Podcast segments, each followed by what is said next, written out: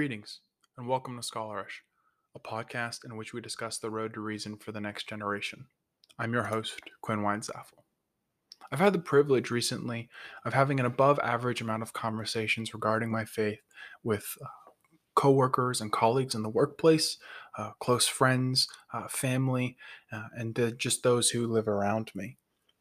I've been very blessed to have this conversation as well as my wife. She repeatedly had, and I have talked about uh, sharing our faith in different contexts and the troubles and trials that come alongside with it.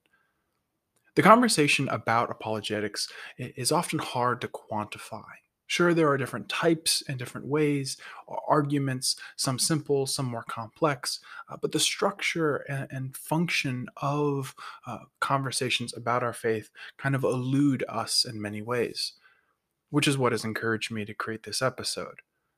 You see, I believe that good, well rounded apologetics conversations function like dinner parties. And that's what I want to talk about today. So, without further ado, having an apologetics conversation is like hosting a dinner party. You have to have a reason for the event. And the question when it comes to sharing your faith is Does the person I'm speaking with need the gospel? Well, the answer is always yes. You don't even have to ask them if they're a believer or not. If the opportunity presents itself to talk about Christ, talk about Christ. The second question that we often uh, are faced with is Am I called to host such a conversation? I see a lot of Christians nowadays want to default, uh, say that, you know, their pastor, um, another Christian, maybe someone with more authority or influence in their life is called to, to share the good news with them. To which I say that is not what scripture says. 1 Peter 3:15 makes it clear, but in your hearts honor Christ as uh, Lord as holy. Always be prepared to make a defense to anyone who asks you for a reason for the hope that is in you. Yet do it with gentleness and respect. This is a call to all, not just to those in positions of influence or privilege, but to every Christian to speak about Christ and what he has done in all times and in all seasons. The second question you have to ask when hosting a dinner party, and again, just like a conversation about your faith, is Is this the correct time and place? There are times when it's not good to launch into an entire hour long lecture about the gospel and the intricacies of the atonement. There's a lot of times in which you don't have the space or the time or the resources, or it's not the right environment to have a really short conversation either. You have the ability to have a longer one. So, placing the correct conversation in the correct situation is rather important.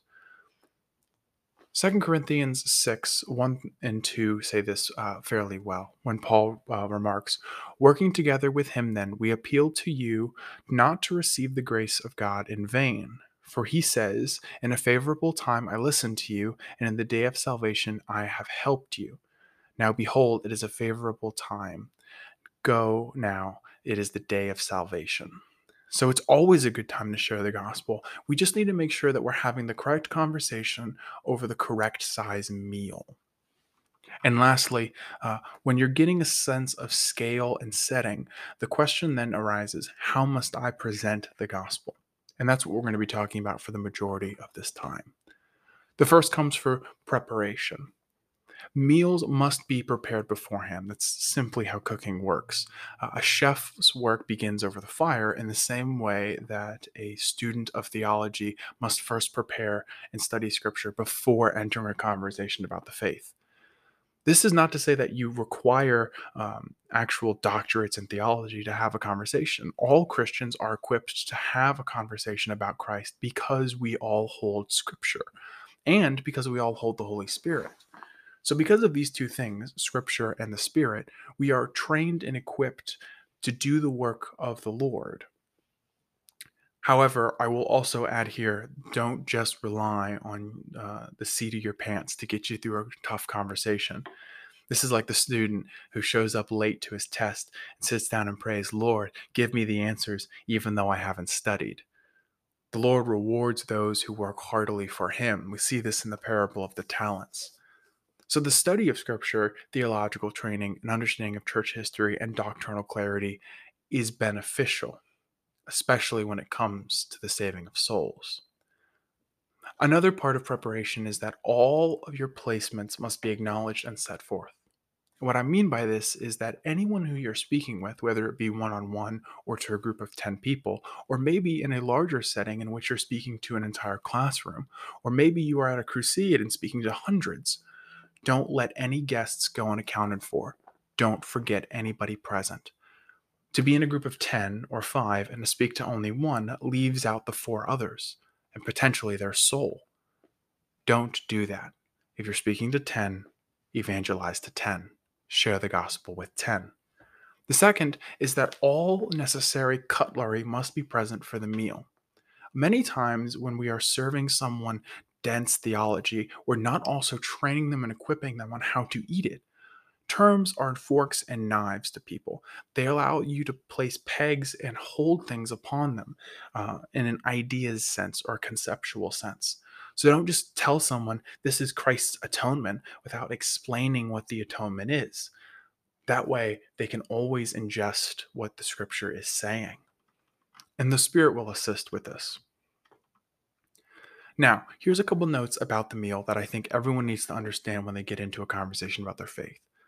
The first is that the meal must look both appetizing and nutritious unless it goes uneaten.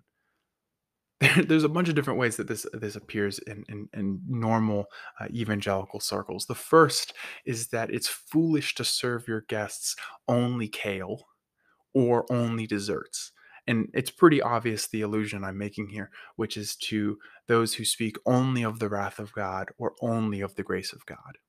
It's inefficient and ineffective, and it's not the totality of Scripture. So it's not going to satiate the hunger that someone feels in their soul. You need both. You need to start with the wrath of God and end with the grace of God. Secondly, the meal must not be overly heavy or overly light. Imagine serving a guest at a dinner party who's come all the way, uh, a long distance to eat with you, a single pea, and then calling it a meal. They're going to leave hungry. Many ways, if you just walked up to someone and said, Jesus loves you, well, you haven't actually explained how Jesus loves you. And that's a, a really sad moment when you've left uh, an individual who's in a spiritually dead state, completely starving for spiritual life and nutrition. That's withholding scripture from them. And the beauty of the gospel is that nothing is withheld from us, that we can come to the throne of grace uh, in all sincerity and in all boldness because of what Christ has done on the cross. We need to communicate that in its entirety. The second is that, and this is a, problem with many seminary students, is imagine serving an entire roasted pig to, to a guest and then being offended when they, they can't eat it all. It's, it's not good with a, a non believer to go into the depths and intricacies of ecumenical practices and, and the different viewpoints on, on, on any number of doctrines. The gospel is beauty because it is it is at its core a simple truth that God, uh, not willing that any should perish, sent his son to die for us. And we know this is true because he raised from the dead.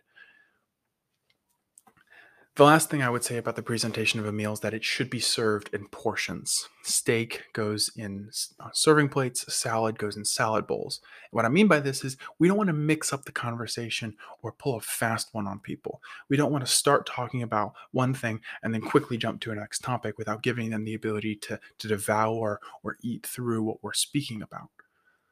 You want to set everything in its proper place, give everyone the tools to eat it, and then let them work it through in their own time. There will be some that will object to eating the concept of the wrath of God, but will love the grace of God. And there will be others that object to the, the grace of God, but have no problems with the wrath of God. But to mix the two and just to throw it all at them at once is, is not a helpful place in an uh, apologetics conversation. The lastly is I would say the meal always goes in a certain order, and we don't serve desserts first. Too many times we want to start with grace. Grace is the result of Christ. we always begin with what Christ has done for the failure of humanity. And if we're going to do that, then we should start with humanity's total depraved, failed state, go to what Christ did on the cross, and then end with the grace of God that has now been given to us via Christ Jesus. The forgiveness of our sins is the dessert that comes after we've had the bitter taste of human depravity in our mouths. Now, a few notes to have after the conversation. The first is be humbly thankful for the work that you have just done. You've done a good thing in sharing your faith with another. You've just fed somebody's spiritual life. God has used you in a very unique way to influence and spread the gospel in a way that only those who are Christians can. So, A, it's strengthening to our faith, and B, is planting the seeds of faith in others. And what's really amazing is if the Lord has, has double blessed you, you may be able to see that seed grow. And that's a very important and, and very um, humbling moment. The second point is I would say listen to the feedback of those who you're talking to. Ask them, what have you thought of the things I'm telling you today? will you think about these more? You know, it's not good to self deprecate and say, like, well, you must think I'm crazy. But if this is the truth of reality, and it is because the grave is empty, we know that they're going to have responses. It's going to stir something in them.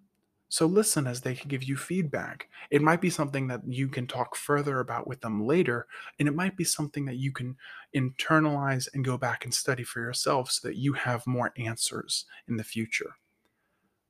And number one, never leave a guest empty handed. Always try to give them a resource or something to turn to in Scripture, whether that be uh, a Bible or a tract. Always try to have something on hand that they might be able to refer to. If you don't, give them your number so that they have just some faithful Christian that they can call if they ever get it back. And then uh, lastly, when when you know the meal is over and the conversation is long past, and you're lying in bed at night, um, remember to say a prayer for those who have departed your presence. Um, the Lord is speaking to them in a mighty way, and it is our job to pray for the lost and watch what the Lord will do in expanding His kingdom. Uh, salvation is, is thoroughly of the Lord's and not of man.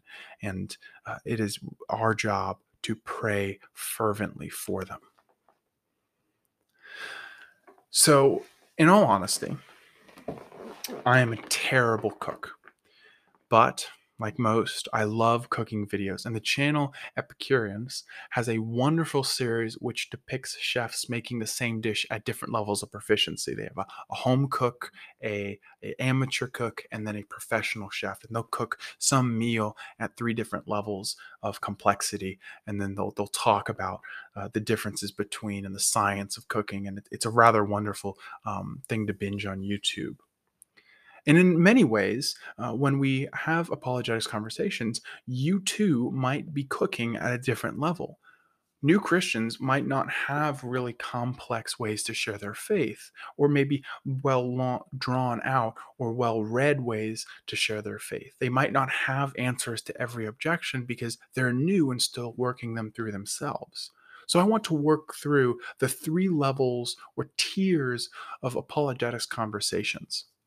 The first is uh, the home cook. And in many ways, this is our, our quintessential one verse evangelism, Romans 3.23. For the wages of sin is death, but the gift of God is eternal life in Christ Jesus our Lord.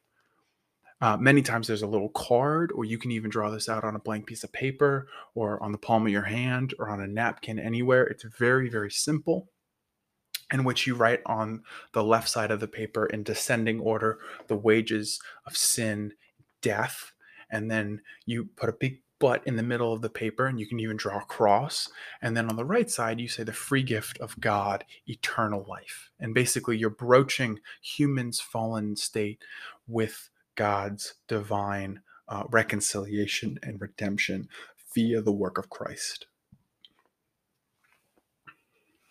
The second approach that is often very simplistic that i see many um, people pick up in in their Bible 101 courses in college is the Romans Road. It's a very simple style where you work through several key verses of Romans, and it works really well if you have a Bible in hand and you can um, turn to the page and then ask the the person you're talking with, "Hey, read this. Like, what does this say? What does that mean?" Um, and then talk them through um, what Scripture is, is getting at. Uh, it starts with Romans 3:23, "For all have sinned and fallen short of the glory of God," and and to really break that down and ask them, you know, have you ever sinned? Have you fallen short of the glory of God? If God looked at all of your life, what would he see? You know, would he see a liar? Uh, would he see someone who harbors hate in their heart? Have you stolen anything? Um, that's sin, and you've fallen away. Um, and that, that that sin in Romans three twenty three, the next verse for the it, the sin is death. Um, uh, Romans six twenty three. And then uh, the love of God in Romans 5 8. Uh, but God demonstrates his love towards us that we, while we were still sinners, and you can just turn to the individual you're talking with and saying, like, and we've already established that that we are sinners. Uh, Christ has died for us. In, in the courtroom of, of heaven, he has stood in our place and been our advocate and our intercessor before the throne of God. And then um, the second half of the verse, but the gift of God is eternal life in Christ Jesus our Lord. And then accepting this gift in Romans 10 and 9 and 13, at uh, 10, 9 and 13, excuse me, that if you confess with your mouth that Jesus is Lord and believe in your hearts that God raised him from the dead, then you will be saved. And verse 13 says, For whoever calls upon the name of the Lord shall be saved. So the the turning about of our ways to understand that we are sinners, to know that Christ stood in the gap, and then to be totally devoted to to living a life in accordance with Him and to be reconciled to God comes when the heart has been transformed from the inside out via the Spirit and via Scripture. And and in this, we give the individual the ability to respond and come back and say, like, yes, I know that I need Jesus. So that's a very simple.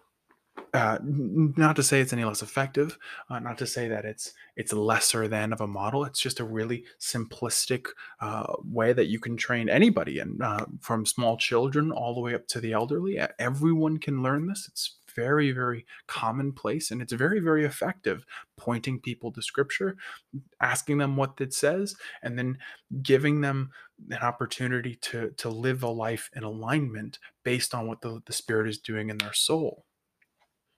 But there is another level of complexity, uh, a level two, which I would say is the presuppositional or evidential apologist. These are individuals who are combating lies uh, at a very high level. See, the devil is trying to obfuscate uh, the truth, and men's hearts are always suppressing uh, God and his ways. We know this from Romans 1. Uh, so there's lots of work to be done in, in thoroughly explaining um, theology at both a presuppositional and then an evidential level. A few presuppositional apologetics to, to follow would be Todd uh, Friel and James White. And a few evidential apologists would be uh, Ken Ham or Dr. Gary Habermas. Um, the difference between them is uh, a presuppositional apologist will ask, uh, Why do you believe what you believe? While as an evidential apologist will say something like, I believe this because, and then they'll insert an objective fact about reality. Um, for instance, Dr. Gary Habermas is the four leading expert on the, the resurrection of Jesus Christ, using and, and his big point is he uses extra biblical sources to, to talk about the fact that Christ uh, has risen from the dead and his, his body is is gone, and uh, the only explanation is that he was exactly who he said he was. Um, and that would be an evidential based approach of I know my faith is real because I have all of this evidence um, from all over that says uh, God is alive and well, and he has come to seek and save the lost. A presuppositional apologist will say kind of the same thing of I know God is alive and well and he has come to seek and save the lost and I know this because I have reasoned to the point where I understand that if my my thoughts do not amplify who God is, then I'm living in idolatry. And uh, they will use different arguments to to undercut um, uh, a lot of the the op- oppositions to Christianity, which are normally some form of of sin or or derived ignorance. Um, a few verses that are really critical here that both will take is um, 2 Timothy 2, uh, 2 Timothy 3:16 all scripture is God breathed and useful for teaching, rebuke, correction and training in righteousness. And John 1 1 in the beginning was the word and the word was God and the word was with God. And lastly, uh, I, I have the, the professional chef level. Now, there are no professional Christians. While there are some who, who, who take payments from church, we don't see a professionalism in the pastoral ministry. But if we think about it in, a, in kind of another sense, the chief apologist in your region is your local biblical pastor. So I would highly recommend if you're not going to a church which espouses scripture every week, uh, you find one and watch very closely to his sermon, and afterwards ask him, Pastor, what did the congregation need to hear? The response of a biblical pastor is almost some iteration of uh, they needed to hear the word of God. Because the simple truth is this in every sermon, there is scripture. In all of scripture, there is Christ. In Christ, there is new life. So, therefore, in every sermon, we preach new life. All believers may obtain this level of, of heart cry to turn the lost's mind into the scriptures and to see them renewed via the Spirit into Christ. And this is the same thing that uh, Paul praises the Bereans for in Acts 17:11. Now the Berean Jews were of most noble character than those in Thessalonica, for they received the message with great eagerness and examined the scriptures every day to see if what Paul said was true. So you too may obtain the same heart cry of, of preaching. And, and the best way to do it is to turn the the mind of those who who you're speaking with onto scripture and to watch scripture uh, work just uh, miraculous wonders in their life.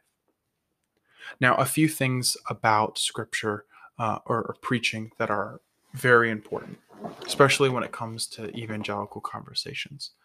The first is that uh, it never returns void Isaiah 55, 10 through 11 says, As the rain and the snow come down from heaven, and do not return to it without watering the earth and making it bud and flourish, so that it yields a seed for the sower and bread for the eater, so is my word that goes from my mouth. It will not return empty.